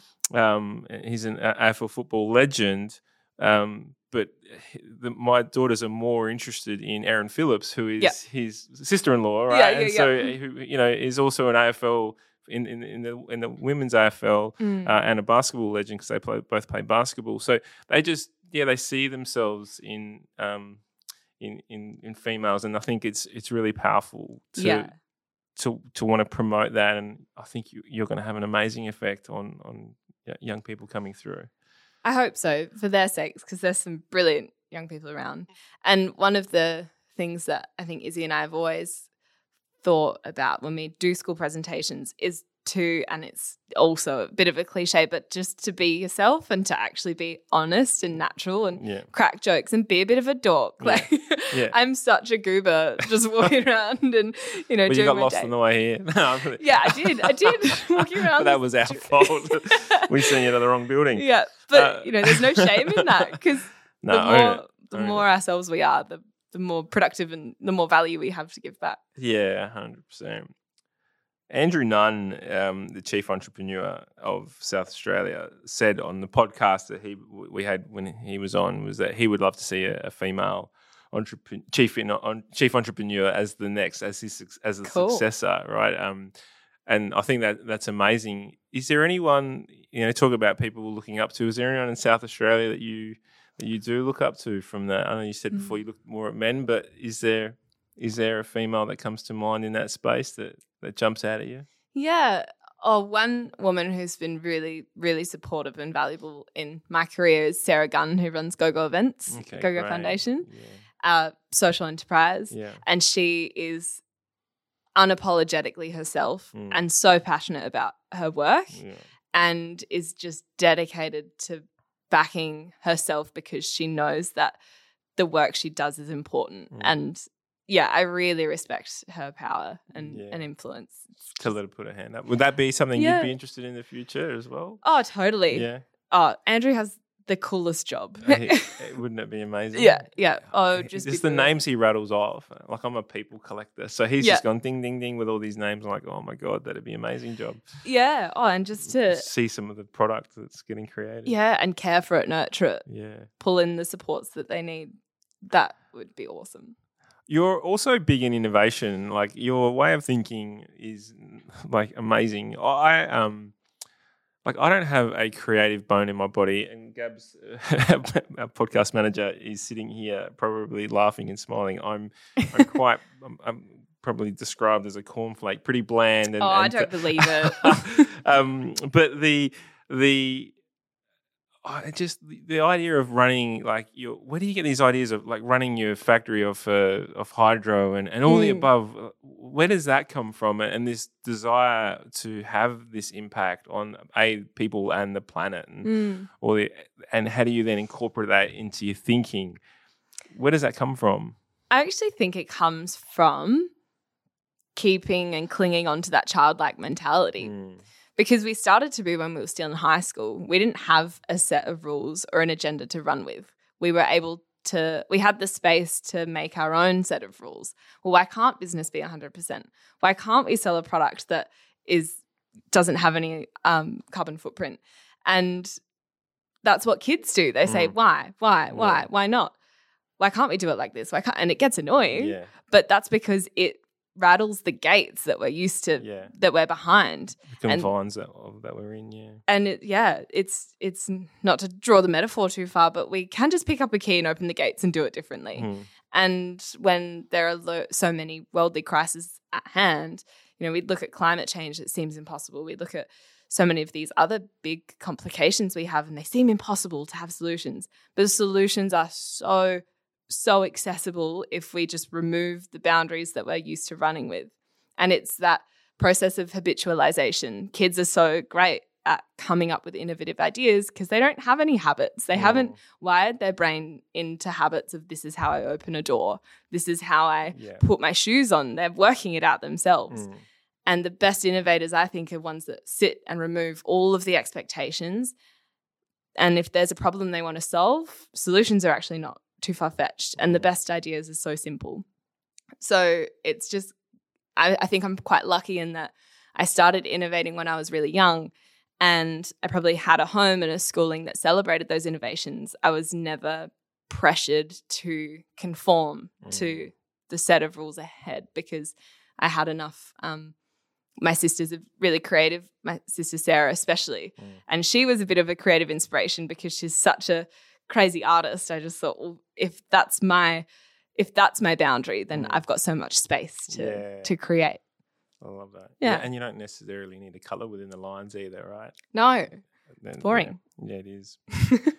so I've, I've I've got an attempt to be creative or innovative, I guess, in this podcast. Um, and and the only thing I could come up with, which it was if if you were interviewing yourself Ooh. on this podcast, was one question that you would ask yourself. See, that's creative. Mm. I love that.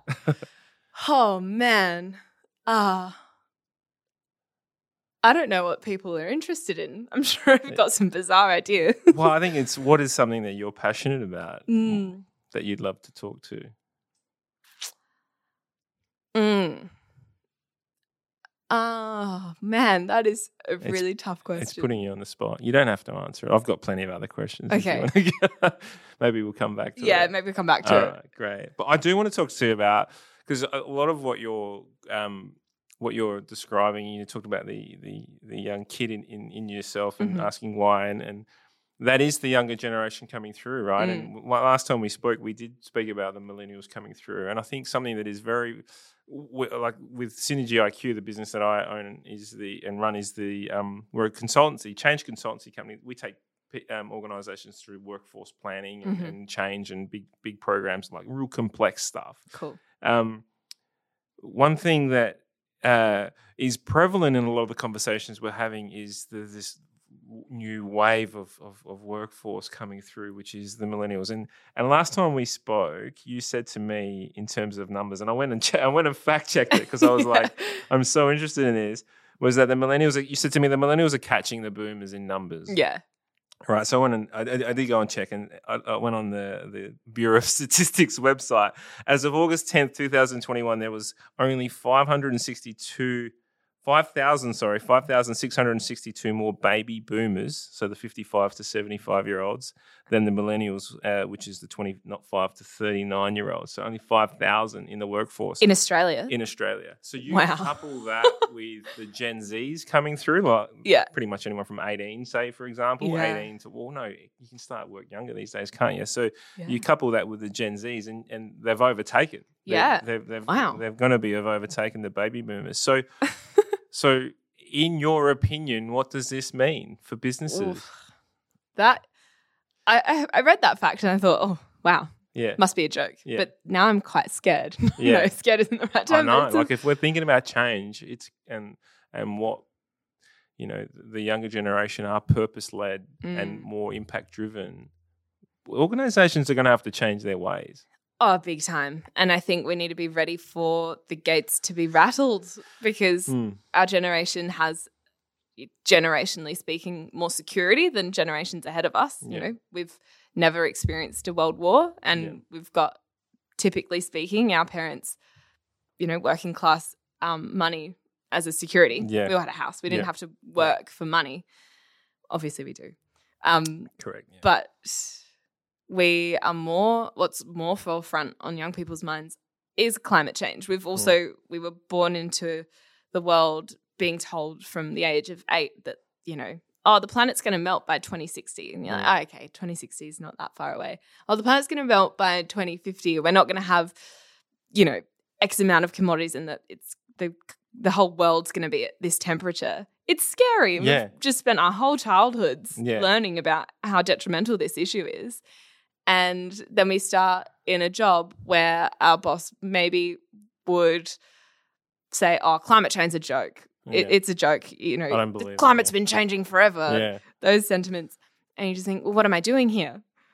Yeah. I'll work for someone else who actually Give- invests or you know chooses to to implement more green solutions in our Mm. workplace, and I feel more secure and my values have been you know met. And these expectations, I think, are going to be hard for the boomers to adjust to to actually respect that those requests are at their forefront. People want workplace equality, they want flexibility, they want X, Y, and Z. Want, want, want. Okay, sure, you could you could have this mentality that young people are demanding in the workforce and their hard work. But if that's the whole, if that's the blanket scenario, yeah. You can't just deny it. It's it. your average thread, isn't it? Really. Like, Yeah. This is what we need to do. Yeah. This is the new way of working. And it's probably important to think about okay, well, how, which elements of this are important and valuable and worth our company giving a damn about? Mm. should we actually implement more green solutions into our work system? Will our employees feel more proud of the work they do? will that make them better employees? Will that bring greater joy into the workspace? Will they have better relationships? Will they engage with more clients because they're actually respecting and thankful for the efforts we're making? Mm. Probably.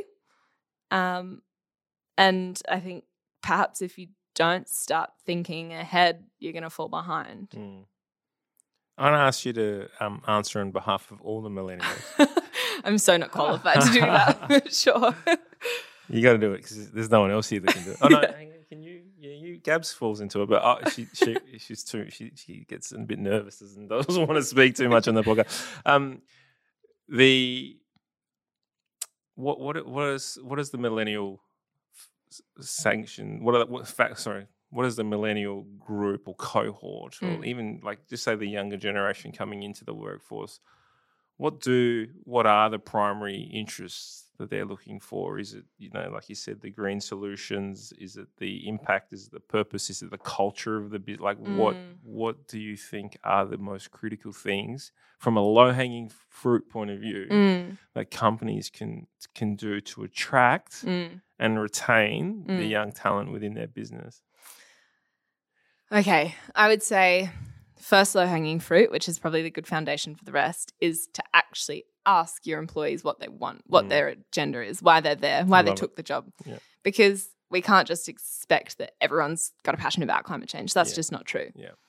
We need to know why they're there. If they're there to grow and they're there for promotions and they want to succeed as far and as fast as they can, figure that out. Know Mm. that, respect that and do that for every single employee. Mm. I think our first expectations is that we're respected as individuals. And if we don't have that respect, I, I think that that's when a lot of other frustrations can brew. If you actually think your boss gives a shit about you, you're probably going to, you know, feel more comfortable at work. Yeah.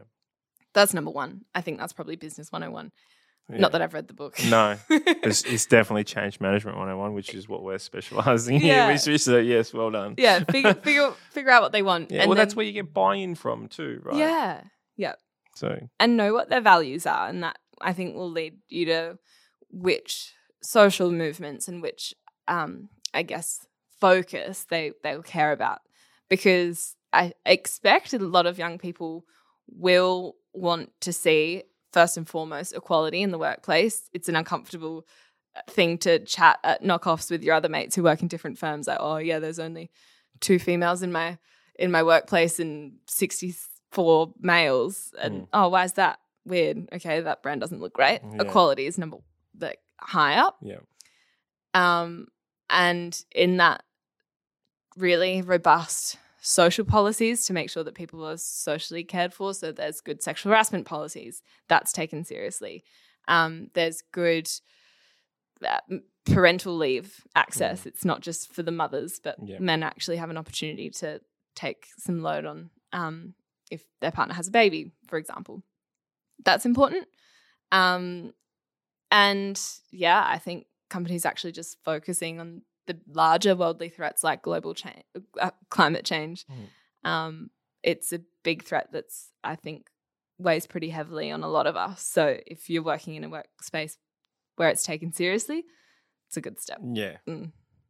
yeah. Everyone should have a read of the David Attenborough uh, Yeah. book. Have you read the? I haven't. Book? Oh, he's he goes.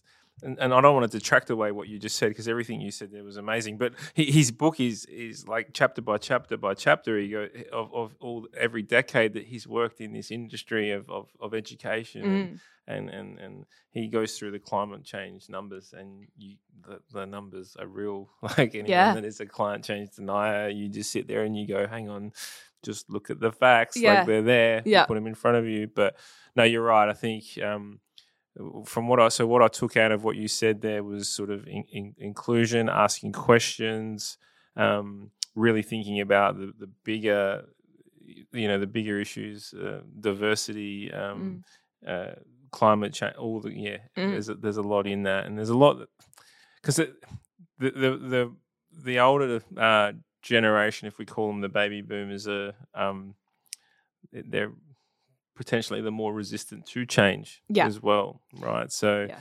um, this new this new cohort coming through is is going to expect change and expect it quickly. Yeah. it's kind of what we've grown up with, right? Time's ticking. Yeah, well. exactly. Yeah. You know, we haven't got we can't.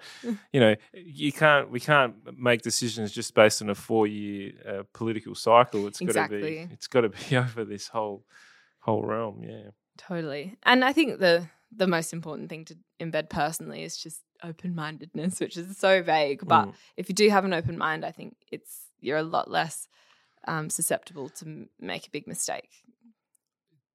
do you think that like what what, would be um, what would be South Australia's strength in in moving forward in attracting young talent? And this is something that you spoke recently at an event. You're on a panel at Yeah. the AIDA conference, um, and you spoke very eloquently up on stage about some of the the issues and concerns.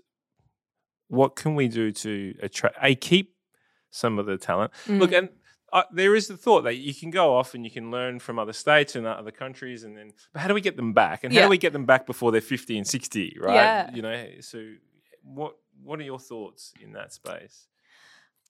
I feel like we really need to think about the why would they come back, Mm. um, and we need to think about what humans actually require and need in a safe works or a safe life. Like we want to feel that uh, we're safe and we're respected and we have easy access to housing and food. Yeah. Really basic Maslow's hierarchy of Yeah. needs. Yeah. And in that, I think we also need to really con- or consider how um, socially diverse and uh, open minded our society is. I think a lot of people could feel quite suffocated in South Australia because we are really focused on s- colouring in between the lines. Hmm. we want things to to be safe and secure. Yeah. There's nothing wrong with safety and security, but creatives and even innovators won't feel that they have um, enough space to to run in the playground and and push those boundaries because those boundaries are often, you know, suppressed or Yeah. um, yeah, we don't have perhaps enough support in innovation. At least so far, there are some really good things in the works, and I'm doubt. excited to see We, where that goes. I mean, Lot Fourteen and all, all the above. But yeah, but the, you're right. The it was the typical tall poppy syndrome as well here in oh, South it's Australia. relentless. Yeah. yeah, and it's just old as well. Yeah. No one cares anymore. Yeah. yeah.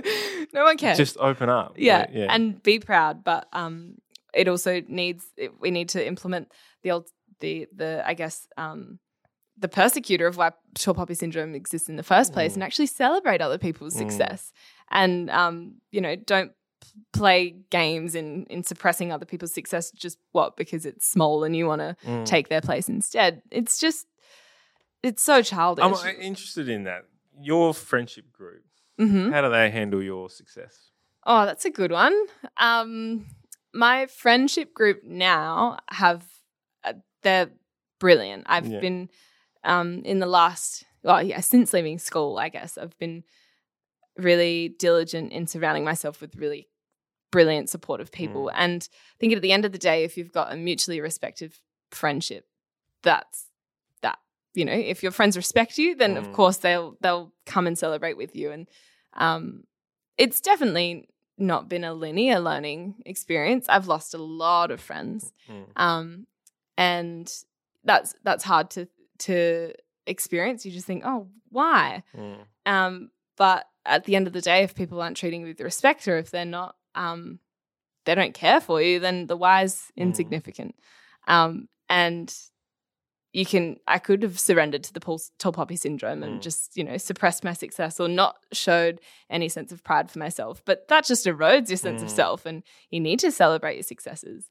Um, so doing that has just made me, I guess, keep the friends that have celebrated with me Yeah. and yeah, that's the I, best. I, I love that. Um, I'm interested in your confidence in in speaking and public speaking Mhm. and sharing a message and sharing a uh, and look, a lot of that comes from the belief in what you're doing, right? So Mm. you know, kudos for that. I run a podcast, a relatively successful podcast. We've had some amazing speakers on there, and but I still every single day suffer from um, you know imposter syndrome and um, I've built a relatively well, you know, co-created it and, and with a team, with, Mm. uh, built a, a successful Totally. company, and yeah. um, and still feel imposter syndrome every Mhm. time I go out. How how do you manage yourself Mm. from from being asked to speak on a panel with you know you had the mayor of uh, you know Sandy Verschoor there, and you had the the Nikki chancellor. Coven Yeah, yeah. I, I, I had some amazing. Like, do you do you manage that well? Do you ever pinch yourself and go? That's a great question because I am a huge victim to imposter syndrome. It's Mm. awful. And all, in all honesty, I had to take leave recently because my anxiety was just relentless. Mm, Um, and it was, I, I had a you know a bit of a breakdown. I wasn't burning out, but it was just you know things were packing on top of each other, and I had a bit of a, a breakdown. And my sister says, "You can't have a breakthrough without a breakdown." mm, and that's totally what I've been experiencing the last two or three months is actually re-understanding myself in a capacity that's you know not caught up in the badges or things or titles or experiences like speaking on a panel etc mm, just removing all of the shiny bits and thinking cool what's my work? What am i doing? What am i saying? And understanding that in a really basic personal capacity does erode that imposter syndrome because you can just feel proud of the work that you're doing mm, um, and not get distracted by all the the shiny bits that make you feel really insignificant yeah. um, because at the end of the day we're so human and we're, we're as human as each other and Mm. that's such an important thing to remember um, and it's a daily grind you, you do have to wake up every day and just think this is my job and Mm. as much accolades or respect that you get thrown at you it doesn't mean anything mm. it's it's people's expression of the work that you do It doesn't change your day to day it doesn't change why you're doing the work I you're agree. doing Very profound. I, I, I must admit that when uh, I saw you on that panel at AIDA, I think it's where we met, and Mm. I um I asked uh, I approached you after and asked if you were interested to come on the show to have a chat, Mm. and I think what appealed to me was your your passion in toeing the line of what you're saying. Right? It was this no. Like I know because I because the topic was millennials in the workforce, Yeah. and you you were you were very strong in your stance and going, well, I am who I am, and I'm saying what I'm saying because I believe what I'm saying. Yeah. Right? And it was just, yeah, it was um, wise above all your years, right? So I just wanted to say kudos Oh, for, for getting up on, stage and, and saying that. Look, I am conscious of your time. You're uh, you're you're heading off uh, for a nice uh, week. Uh, yeah, well done. Enjoy the stars out there. It should be amazing. But I, I want to ask just a few quick questions before uh, we we round off. Um, what what does the the future look like for Eloise? And and on the topic of your break recently, Mm. um, uh, from your your couple of your weeks off or whatever you might had, um, in amongst all that is um, Isabel is le- is leaving Yes. the company. Yeah, yeah, yeah. Um, so what does Taboo look like now? Uh, Yeah. and what does your future uh, from the brand? What is that? yeah Where's that going? Totally. Yeah, that was funny timing. I had some time off and it was perfect because I kind of regained my sense of self. And then a couple of weeks later, we, Izzy and I had a Yeah. chat. Um, so, yeah, Izzy and I obviously founded Taboo together Yeah. six, five or six years ago now. Um, she's always had her heart set on medicine. Yeah. Um, she'll be a fantastic doctor. Yeah. Um, and it would have been 2020. We were implementing some steps in Taboo for Izzy to step back and um, focus on medicine so she can be a doctor and Yep. I can take the reins of the company.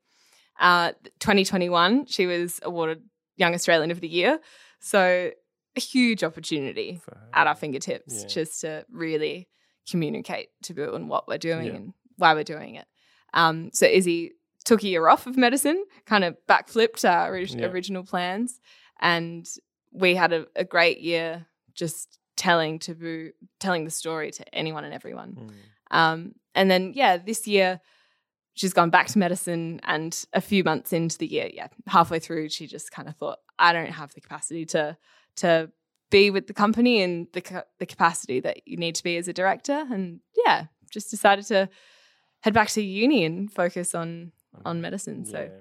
two super, you know, it was a natural progression um, in in that sense. It's certainly weird to do this without her. Um, my day to day hasn't changed, but you certainly tuck yourself in at night and just think, okay, this is all my responsibility now.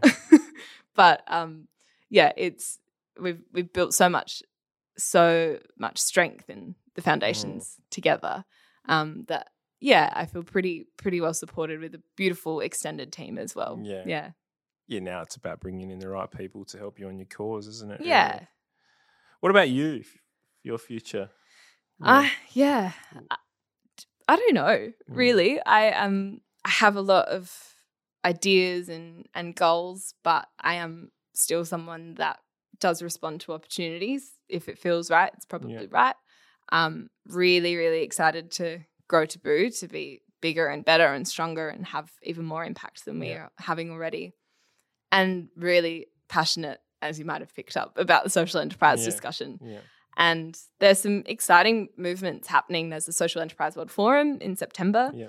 Um, and there's a huge That's up in Brisbane. You're speaking Up in? Brisbane, Yeah, yep. um, one of the speakers, and I can't wait to be inspired by yeah, all the world leaders in that space and just to really, yeah, grapple with how this tool can be used and how it can be practically embedded in our Mm. system. So keen to see where that goes.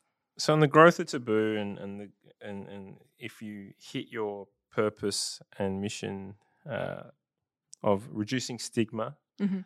um, and hitting the the the idea of, of reducing poverty, what does what does done look like for you? What is it? What is it? What's that? How does, Yeah. it, how does the world operate in a world that of, what you're trying to achieve? Yeah, I guess in one way I'm trying to work myself out of a job. Yeah. Because Yeah, if if I woke up tomorrow and period poverty was solved, yeah. great, job done. Yeah. I'll find something else to do. Yeah. That's fine. Well, you got to keep it. You know, Yeah. now it's a maintenance thing, isn't it? Yeah. Yeah. um and yeah, we, we can just grow and expand. We want to do condoms. There are so many Mm, there there is a, a limitless opportunity with social enterprise. yeah. okay. Um and the brand itself. So mm, we'll see. What does a conversation look like when the stigma's gone? Oh, that's a fun one. Um, just like your everyday chat about any Mm. other bodily function, Yeah. like shaving, blowing your nose, Yeah, you know, yeah. anything like that. Just, yeah, Yeah. taking the taboo away from it, right? Exactly. Yeah, Letting people feel comfortable with their bodies. mm, I love it. I love it. Rightio, we are uh, going to jump into some quick fire questions. yes. Um, Love these. we love uh, we love reading here at the Chris. I like I'm a, an absorber of books. Uh, read lots. We all read. The community reads. Mm. Um, what are you reading right now? I'm reading um, Practicing the Power of Now Oh, okay. by, I wrote this down because I can't remember, Eckhart Tolle. yeah. So yeah. Eckhart Tolle he he wrote the original Power of Now. Of Now, and he's got a few other books. But practicing, It's pretty much the power of now, but the the just the tactics. yeah, Yeah. okay. It's been awesome. It's Um, a deep read. yeah. Like I think this is the little version. Yeah, Yeah. okay. The the squashed version because Yeah. the original, I, I was putting it down every three s- sentences because I was stopping and thinking about. Yeah, I was. It was a tough read. It's a lot to think about. Um, I found it quite freeing. Yeah. Yeah. Mm, brilliant. I love it. What's one book that you feel that sort of stands out from the rest? Like in, in another way of saying it, what's one book that you might have gifted the most or recommended the most? Oh. Um, I would say it's not really like a self help book, but it helped me a lot. Yeah. it's um Glennon Doyle's Untamable, I Yeah. think. And- and Glennon Doyle's a superstar. So brilliant Yeah. and just so uh, yeah, again, un, unashamedly herself. yeah, It was awesome. yeah. She has a podcast too. I think. I think so, yeah. really good one. Yeah. popular one.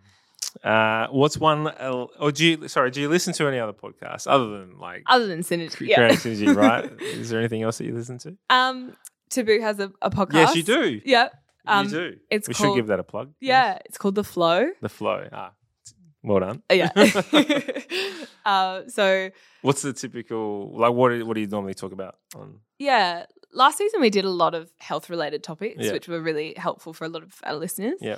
this season, we're still diving into some health, but also business. People are really interested in the Yeah. practicalities of business and social enterprise yeah, and product innovation, etc. So yeah, little combination of both this season. yeah, brilliant. So that's probably what I have time to listen to after we've recorded them, just Yeah. to make sure I don't sound like an idiot. Yeah.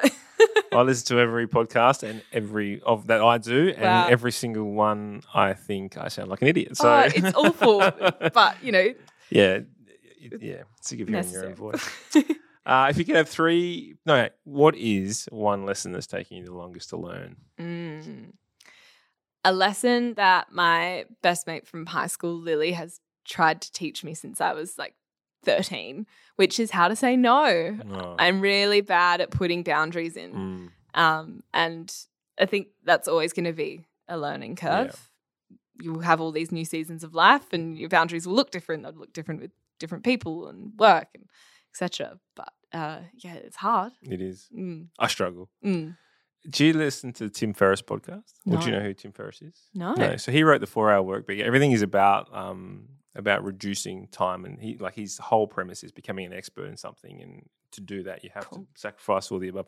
Right. Um, and his uh, his model in saying like, let's say you get invited to a party, like Yeah. and, you, and you don't really want to go, but Yeah. you feel obliged because it's the right thing to do. Yeah, and, yeah, or, you know, we've all been there, Yeah. right? So his attitude and his model is, I have to either say fuck yeah or it's a no. Yeah. So if I'm not jumping out of my skin to go, I'm not going. Yeah, right. That's a good. Okay, that sounds really hard. It but- does. Yeah, because then you start, then the skeptics jump in. It's like, well, what if you did go and it was the best night of your life? Yeah, and all the above. Yeah, I know, but that's his model. So I'll think about it. maybe think about yeah. that. Yeah. Uh, if you could invite three people for dinner, who would they be? um, Muhammad Yunus. He Oh, yeah. You won a Nobel Prize. Yeah. Yeah, about um microfinance. Yeah. So brilliant social entrepreneur. Yeah. And he believes that everyone has an entrepreneurial spirit. So Mm. he would hate that you said that you didn't have a creative bone in your body because he was like, "No, you do. You've got an idea." I say it, but I know that I've got a little Yeah, bit in there. Yeah. um, Flea from Red Hot Chili Peppers. oh, yeah. yeah. oh my Brilliant. gosh. I read his memoir and I just thought this guy is amazing. How good's that? So brilliant. They, are they? No, there's uh, someone mess. Uh, someone messaged me last night saying they're going to the concert. yeah. Oh, Yeah. I bought tickets Yeah. to Perth. Yeah. My mate Katie, I'm so excited. Yeah, brilliant. Yeah.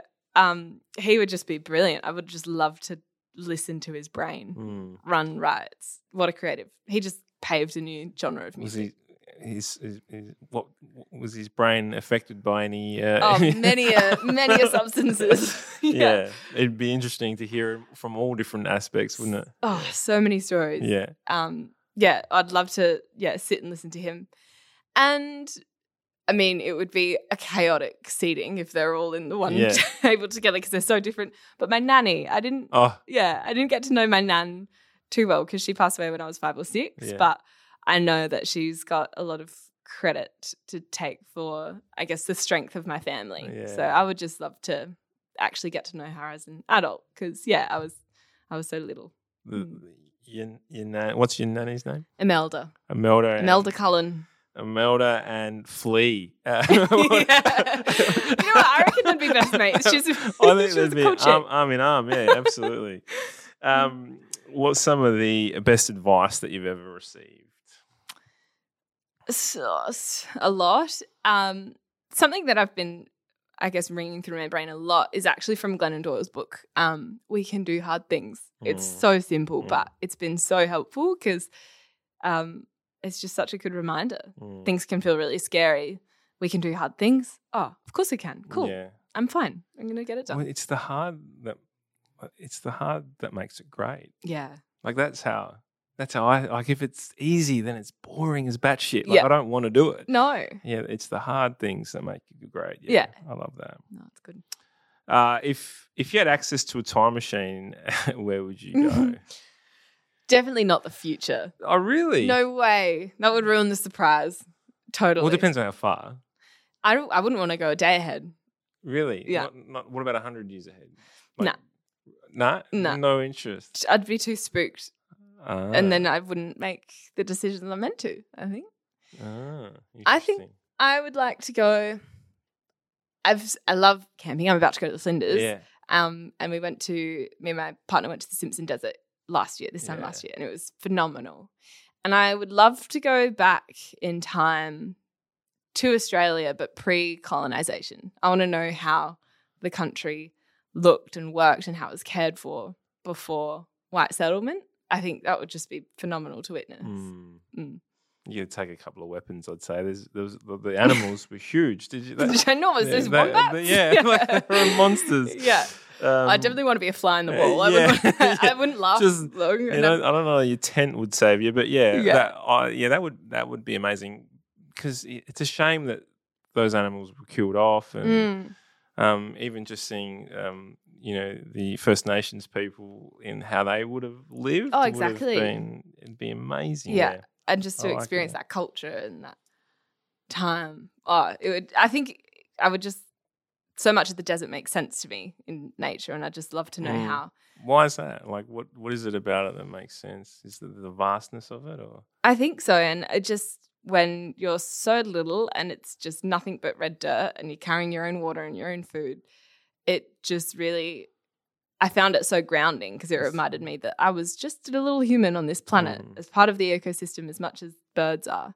Um, and okay, that might be radical, but it's such an important lesson to just know that you're a part of country. Like you've got a role to play. Yeah. Um, yeah, and I've got so much respect for First Nations culture. Would it would be the biggest honor to witness how it was practiced before Mm. white people came and you know changed just their way of life. yeah. the hunting to the this general survival. Yeah, it'd be, it'd be amazing. Mm. Um, if your house was on fire and your family, pets, everyone was all safe, well, what's one thing that you'd run back in and want to save? It's really hard because I was like, oh, passport. No, you can just get a new one. Yeah. Um, you know, things Yeah. that are practical. It's I- trying to draw out the meaningful thing in your Yeah, life. exactly. that's, the, that's the premise of the question. Yeah. Passport, I'm not sure. No. Um, I think I would pick, and it's really random. Um, my mum's best mate is an artist, and he is a brilliant oil painter. Um, and he has the tiny, tiny painting of a rooster that he did when he was really young, Mm, and he doesn't like. So he would just be appalled that I mentioned this. yeah. But I think I would take that painting off my wall and take it with me because it's just really beautiful and Yeah. probably one of the most unique and sentimental things that I have. Because Jimmy's been around in my life since I was born. yeah. Um, yeah, Does the rooster symbolize anything for you? not really. No. Um, I just find, if anything, it would probably symbolize, I guess, the importance of art and how, yeah, you can be inspired from really simple Yeah. illustrations and yeah, That's brilliant. it's just meaningful, I guess. Yeah, great.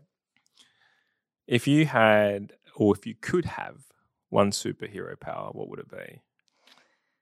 Um, I feel like there are cooler superpowers listed. If I read a big list, I would Yeah. be like, yeah, wicked, that would Yeah. change the world. But everyone goes with fly, right? oh well, I think that's what I would do. Yeah.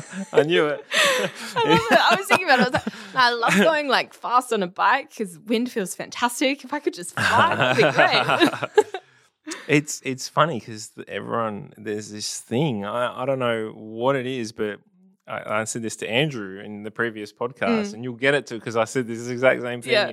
Um, uh, I'd say eighty percent to ninety percent of our people say fly. really? Yeah, the, come on this show. Wow. I don't know what it is. I'm I'm actually interested in exploring that a little bit further. and- Yeah. and go, yeah, uh, maybe some of them might be it's just the easiest answer, but there's this genuine desire to get up into the sky And fly. and fly Wow. and be free and not be bounded by yeah. gravity or anything that So interesting. I wonder Mm. if you interviewed a completely different subgroup of people, Mm, if there would be a common thread with flying or another superpower as well. yeah Like, is it so true a demographic thing or is it an experiencing?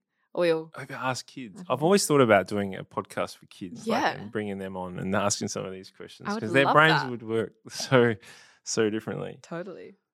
Brilliant, and like I'm a really big fan of shit jokes. so Oh, do, you, yeah. do you have a mum, a dad joke, mum or dad joke? That's one question that I didn't give any thought to.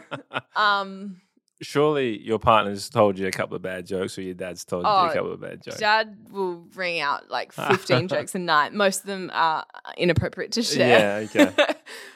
um, Mum has this one that she says too often is a skeleton walked into a bar and he ordered a beer and a mop. That's horrible. I know, it's just, you stupid. What, what's the brilliant? Well, give your mum a, a, a tell her that that's going straight to the pool room. It's going yeah, going good. the Hall of Fame. Well done. Look, thank you so much um, for your for your time today. It's been an amazing chat. We've deep dive. We've gone into some issues. I've learned a lot as well, and I hope people listening in have learned a lot. I, I do really want to say thank you for for everything that you're doing um, in this world, right? From a from an impact point of view, from a purpose, from a uh, an awareness and an educational point of view. Um, yeah, keep going. I think what you, it's an amazing product. It's an amazing, um, uh, uh, I, I guess, cause. And you know, I, I, I think I speak for for everyone. We really want to see you succeed. So, shout out if you ever need anything. But kudos Thanks. to you and the team for for what you're doing. Thanks so much for the interview. That was fun. It was. It was it was good really chat. good. Uh, where can we find you? Where can people connect with you? Yeah. Um, you can find Taboo if you Google Taboo period products, you'll find our website, our Yep. Instagram, Facebook. Um, I'm on LinkedIn. Yep. My name's Eloise. Yep. um, yeah, LinkedIn, Facebook, tabooau.co is a website as well if you Brilliant. want to buy some product. Excellent. Check her out, and um, yeah, we'll catch you next time. Cool. See you then. Thanks. See you guys. Thanks for listening to the podcast, all. You can check out the show notes if there was anything of interest to you and find out more about us at synergyiq.com.au. I am going to ask, though, if you did like the podcast, it would absolutely mean the world to me if you could subscribe, rate, and review. And if you didn't like it, that's all right too.